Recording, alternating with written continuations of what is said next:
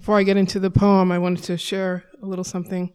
Um, this morning I watched Sunday morning, which I do every Sunday when I can.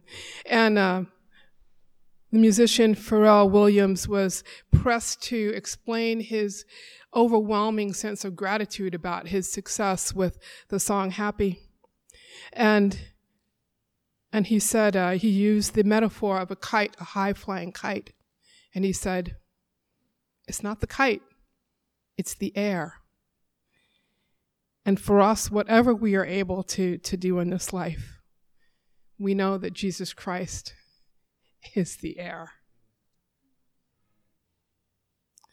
The job description is always the same. The servant of God must bend at the knee, be humble in spirit, obedient to God's word, and prepared for persecution. The manual is quite clear. Ask dear Isaiah, who was mocked and reviled as was every prophet. How did Isaiah stand it? How did he continue to preach and teach? Perhaps the word of God coated Isaiah's ears like oil, leaving no traction for whatever mockery might come. It's hard to say. One might suffer persecution with a hint of pride, but to be spat upon could test anyone's religion. Yet the prophets stood, Isaiah stood, and Jesus? Vindication ran like a river of blood inside the chalice of his body. And as we commune with him, the misery of mockery and pain of persecution melts away. This next scripture is Philippians 2 5 through 11. Let this mind be in you, which was also in Christ Jesus, who, being in the form of God, did not consider it robbery to be equal with God, but made himself of no reputation taking the form of a bondservant and coming in the likeness of men. And being found in appearance as a man, he humbled himself and became obedient to the point of death, even the death of the cross. Therefore, God also has highly exalted him and given him the name which is above every name, that at the name of Jesus every knee should bow, of those in heaven and of those on earth and of those under the earth and that every tongue should confess that Jesus Christ is Lord to the glory of God the Father. Morning, everyone. Well, today is Palm Sunday, um, as Jay said, and we do remember the triumphal entry. Uh, it is an amazing story, and we'll get into that. But it's fascinating to me because the driving force of Christ's ministry and Christ's life and what leads him to the triumphal entry in the first place is his passion and his crucifixion. Uh, and Palm Sunday, uh, when you read the story, it reminds me of a parade of sorts. Uh, when I lived in New Orleans, I saw a lot of parades actually. Mardi Gras, some of the most famous parades uh, in the world, and um, just a really fun time. They have, you know, it's a family event really to bring kids out to the parades and everything. Um, I also became acquainted with a totally different concept of a parade, which surrounded a New Orleans funeral uh, when um, someone would die and they would have a funeral, uh, they would you know do the mass at the church, and then they would lead a procession from the church to the cemetery, uh, and it would be like a parade. Uh, and they would have a jazz band, and would, they would be playing dirges. It would be very somber and mourning. And uh, when they interned the the person, uh, they would have a ceremony. Then the parade would go back, but on the way back, it wouldn't be sorrowful anymore. Would, the trumpets would come up and they would play uh, when the saints go marching in, and it would be like a, a party almost, you know. Uh, and you know, it's kind of a, they didn't always do it, but kind of the caricature is that they would all have umbrellas and they would be doing this move, you know. Um, and it's kind of an interesting concept if you think about it because they're you know mourning the, the loss of a loved one on the way to the cemetery but on the way back they're celebrating that that person has gone on to the afterlife and uh, it's a really interesting concept, and it's kind of neat when you think about it.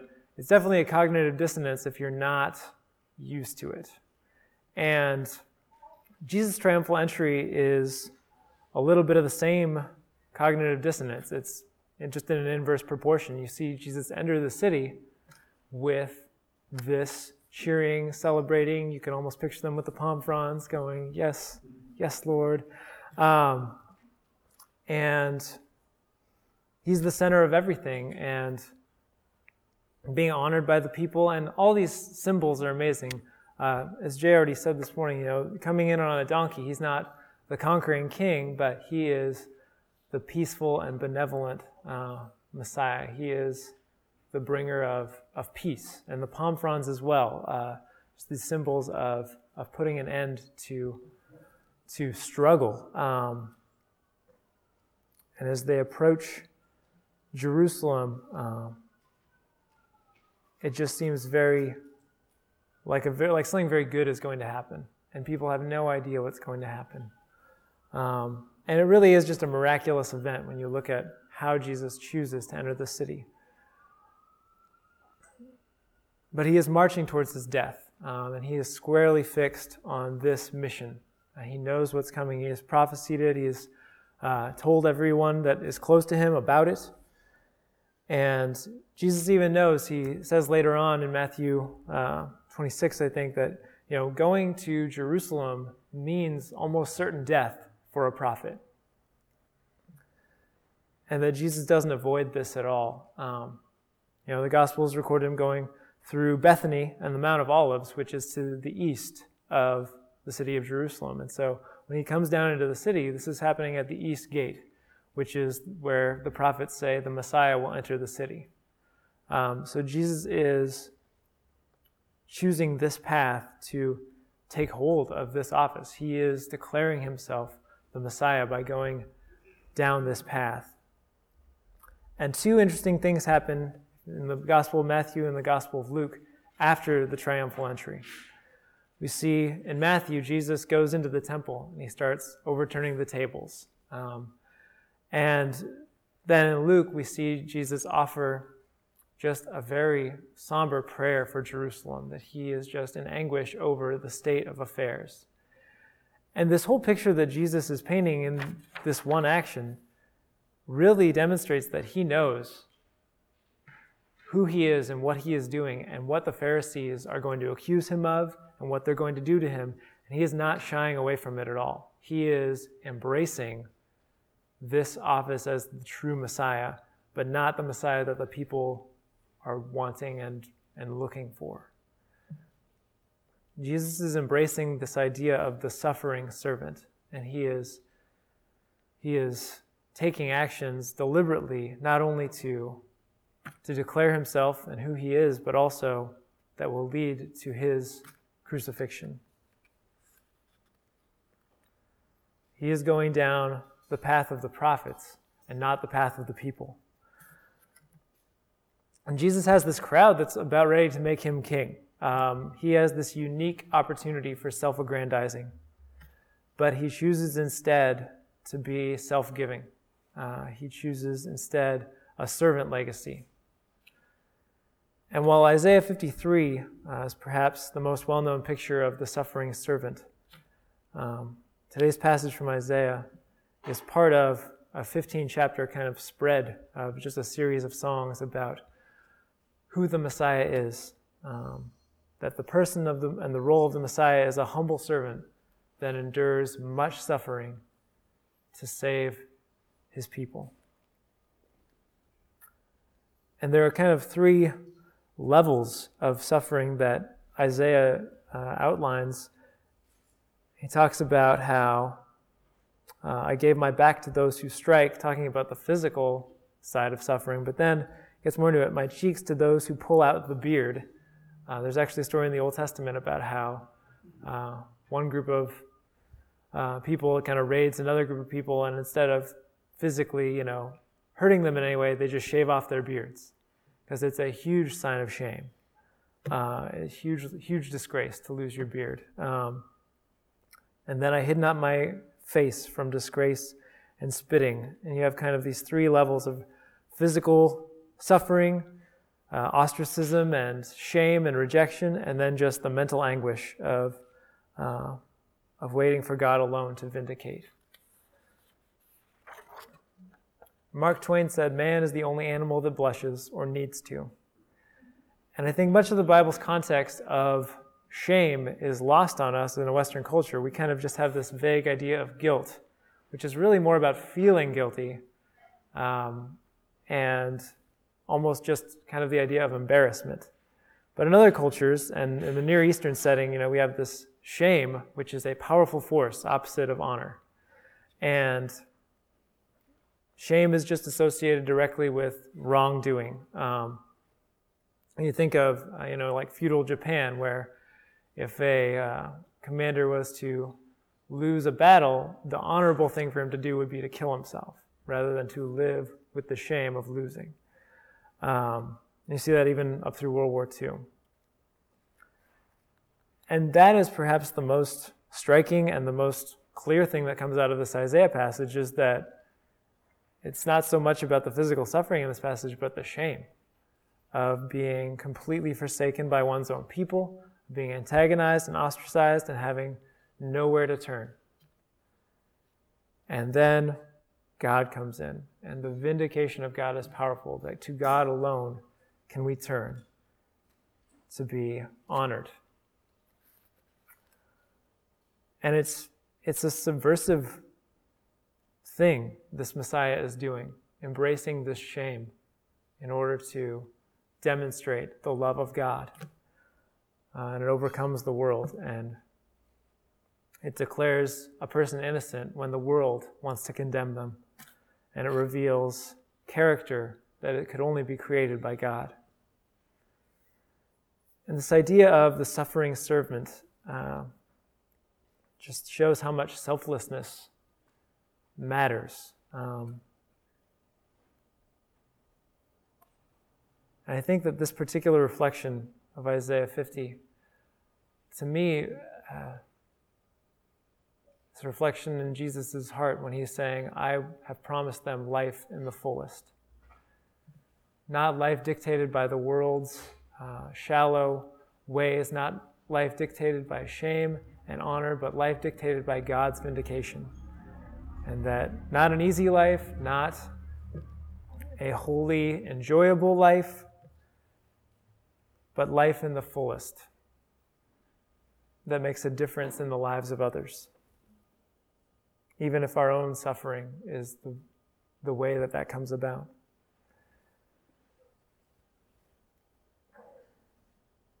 I think Jesus embraces this picture of Messiah as he's on his mission, just bearing up under all the wrongs that others are, are doing against him. Um, and he challenges us. This is a huge challenge to me reading these passages because I don't go out of my way for other people. Um, I struggle with how I can actually love my neighbors. You know, I often think, um, you know, in Romans 12, Paul says, you know, as much as it depends on you, live at peace with your fellow man.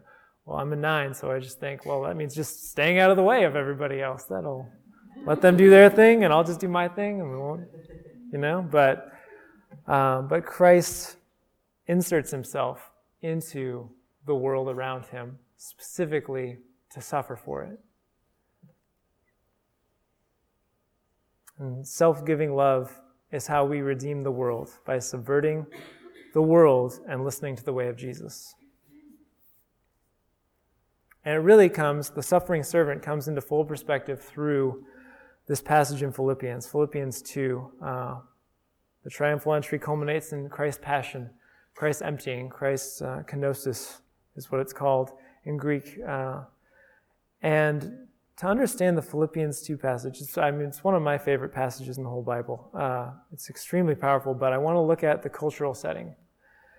Uh, the Roman colony of Philippi, which is where Paul is writing the story of Christ and this message of Christ's passion, uh, is a very famous city, actually. It was the first Greek city taken over by Philip II of Macedonia. Uh, and he used, they had gold mines, so he used the gold to amass a huge army. And his son, Alexander the Great, went on to conquer the known world at the time use it from Philippi as their base of operations and their base of uh, finance.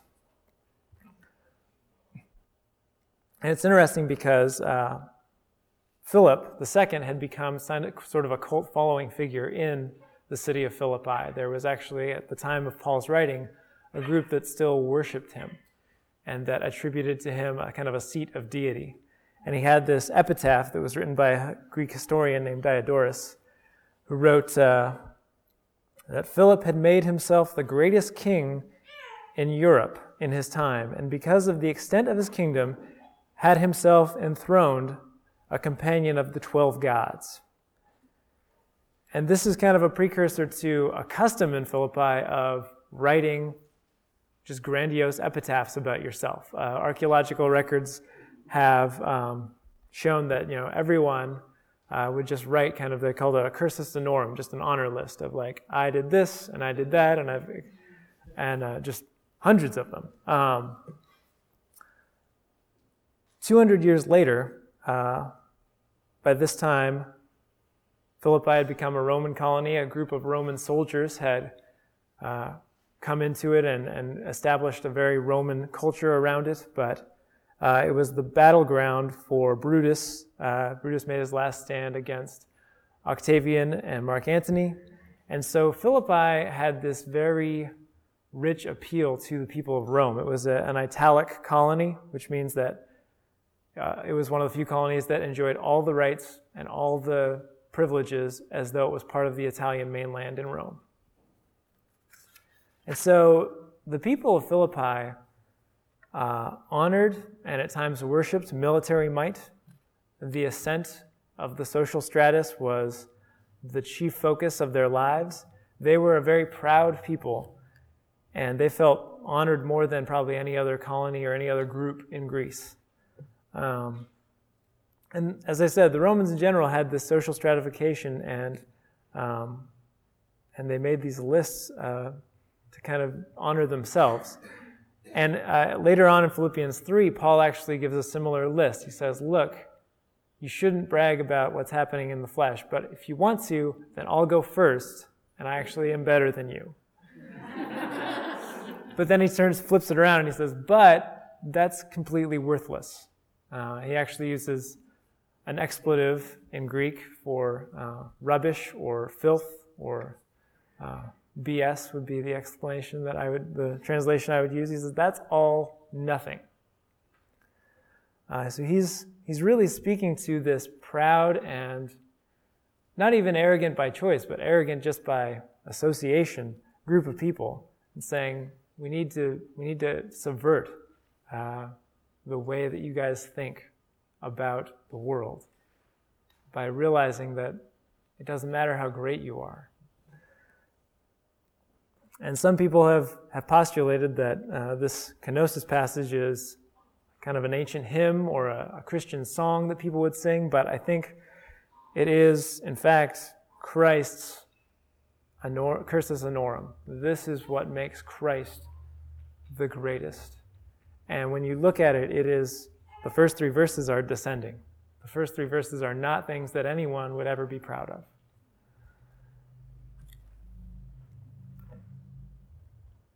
To these people, Paul preaches Christ as a self sacrificing, culture subverting, honor forsaking, shame embracing, suffering servant, and that he is their Messiah. And everything about this letter to the Philippians revolves around this passage. It says in verse 5, This, make this your attitude, or this is how you should think, which is also in Christ Jesus. So this is Christ's attitude as the essential, the key element of our spiritual journey, which is humility. Uh, we are either becoming more humble or we are rebelling against our own redemption.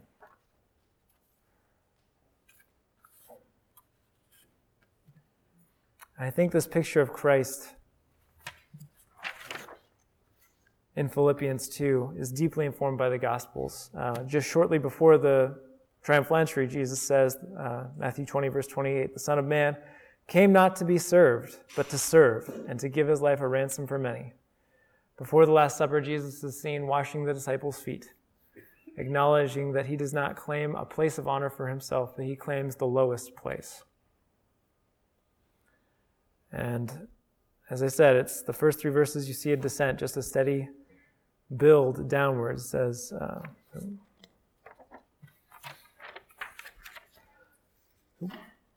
just a second. There we go.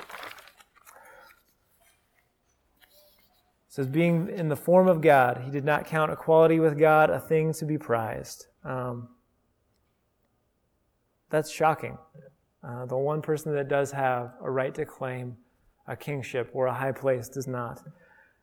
I think that uh, that verse itself brings me back to Genesis 3.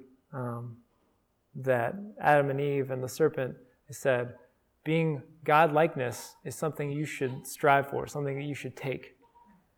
And Jesus is, in fact, directly confronting that mentality, saying, taking the, or he did not count equality with God something to be prized or grasped or taken. Um, and I think we do the same thing. I know I do. I make myself kind of God in my own heart, and that I can do whatever I want to, um, and especially to establish myself as superior to someone or something around me. But it takes a deliberate correction of that to find this humble attitude of Christ. He selflessly gave all that he had, the form of God, to come to earth to serve and to save men. Verse 7 continues, talks about his humility. He said, made himself nothing or emptied himself, taking the form of a servant, being born in the likeness of man. It's interesting that form of a servant and emptying himself. Uh, this is where we tie in the shame. He's, again, Paul is speaking to a Roman audience. They don't like slaves. Slaves don't have citizenship. They're not a part of the social up, upward movement. Um, they have no mobility. Christ chose the lowest rank.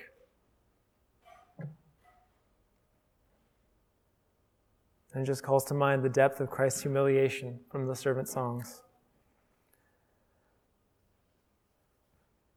Here in Philippi, it's the center of Roman pride, and Paul presents Christ as humbled and poor. Again, the Son of Man did not come to be served, came to serve and give his life a ransom for many.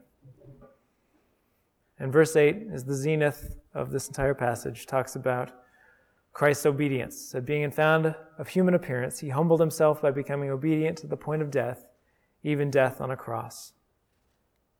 I think in the wake of simple embarrassment, uh, let alone extreme humiliation and shame, we would just buck and be uncomfortable and strive and try to figure any way to get out of it. Um, but Christ's response to his own humiliation and his own shame is to be obedient and to stand firm, to be resilient. Romans 5, verse 6 through 8 says, For while we were still weak, at the right time, Christ died for the ungodly. For no one will scarcely die for a righteous person, though perhaps for a good person one would dare even to die. But God shows his love for us, and that while we were still sinners, Christ died for us.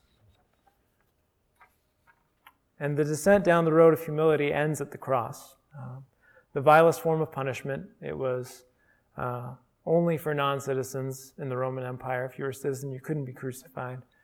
Uh, and it was also considered a heinous curse uh, according to Jewish reckoning. Galatians 3:13 says, "Christ redeemed us from the curse of the law by becoming a curse for us." It is written, "Cursed is everyone who is hanged on a tree," uh, which is from De- Deuteronomy 23:21.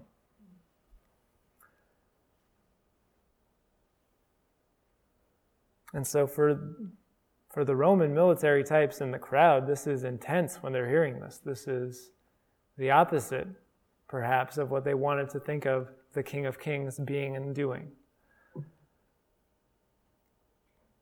But in verse 9, the emphasis swings from the ultimate sacrifice to the ultimate exaltation. It's, I mean, it's very epic in nature when you think of the build up and then what happens afterwards. Uh, everything seems to have gone wrong. Something, you know, Christ is dying on the cross there's despair and agony and uh, confusion amongst the disciples and and then at the last possible moment good triumphs over evil. That's the preeminent nature of story. The story of the gospel is the story of redemption. Christ is victorious precisely because he does not try to save himself. Matthew 16 verse 25 whoever would save his life will lose it but whoever loses his life for my sake will find it and then lastly, verses 10 and 11 show Jesus' authority. the name of Jesus, every knee shall bow in heaven and on earth and under the earth, and every tongue confess that Jesus Christ is Lord to the glory of God the Father. And just that catch all heaven, earth, under the earth is this emphatic all things that the Creator will once again rule over creation.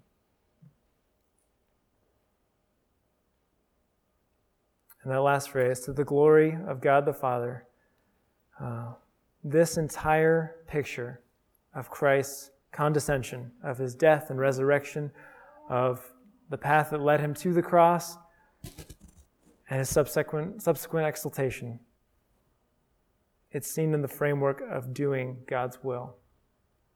That God is glorified because Christ endured much suffering. Christ is exalted because he underwent the suffering servant path. And just as Jesus prayed in the garden, not my will, but thy will be done. And I think, just as a recap, I mean, this, this entire passage, Philippians, is the idea is to give the audience a better understanding of humility. Humility is not self loathing, it's not self hatred. Um,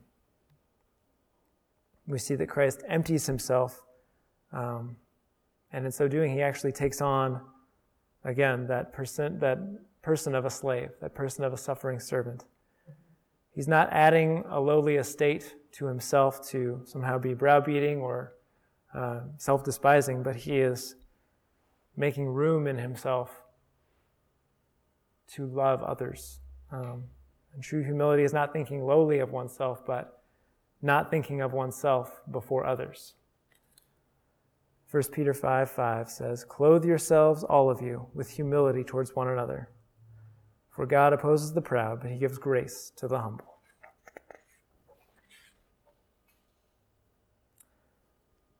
And with that, I would like to move to a time of response and conversation. Um, really grow in our understanding as a community of this. And so I have some questions. Uh, and, uh, you know, if you have any, if there's anything else that spoke to you or that God is putting on your heart to say, then please, please share it with us. And, and uh, this is my favorite part of the whole message. So, uh, how are we doing as a community at working out our salvation, which is what Paul says to do after he gives this picture of Jesus. Verse Philippians 2:12. In light of this humility passage, this kenosis passage. Uh, what do shame and honor look like in our culture, or where? What I mean by that, I mean I know what shame and honor look like in our culture, but where is Christ calling us to subvert our culture through humility?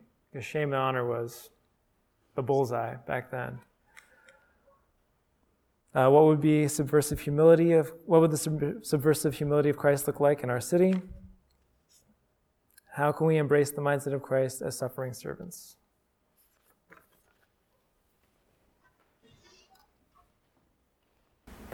Yeah, I think I mean everyone had so much good stuff. Like I'm just I'm just trying to sum it up right now. That uh, it just sounds like you guys are saying a lot of things about motive and image and how I mean, really having this attitude of Christ is having that true motive and getting past the false motives that, mm-hmm. that drive everything in our culture. And that belonging really is about community and, and unity, which is Paul's like desperate cry to the Philippians is be united in this image. So.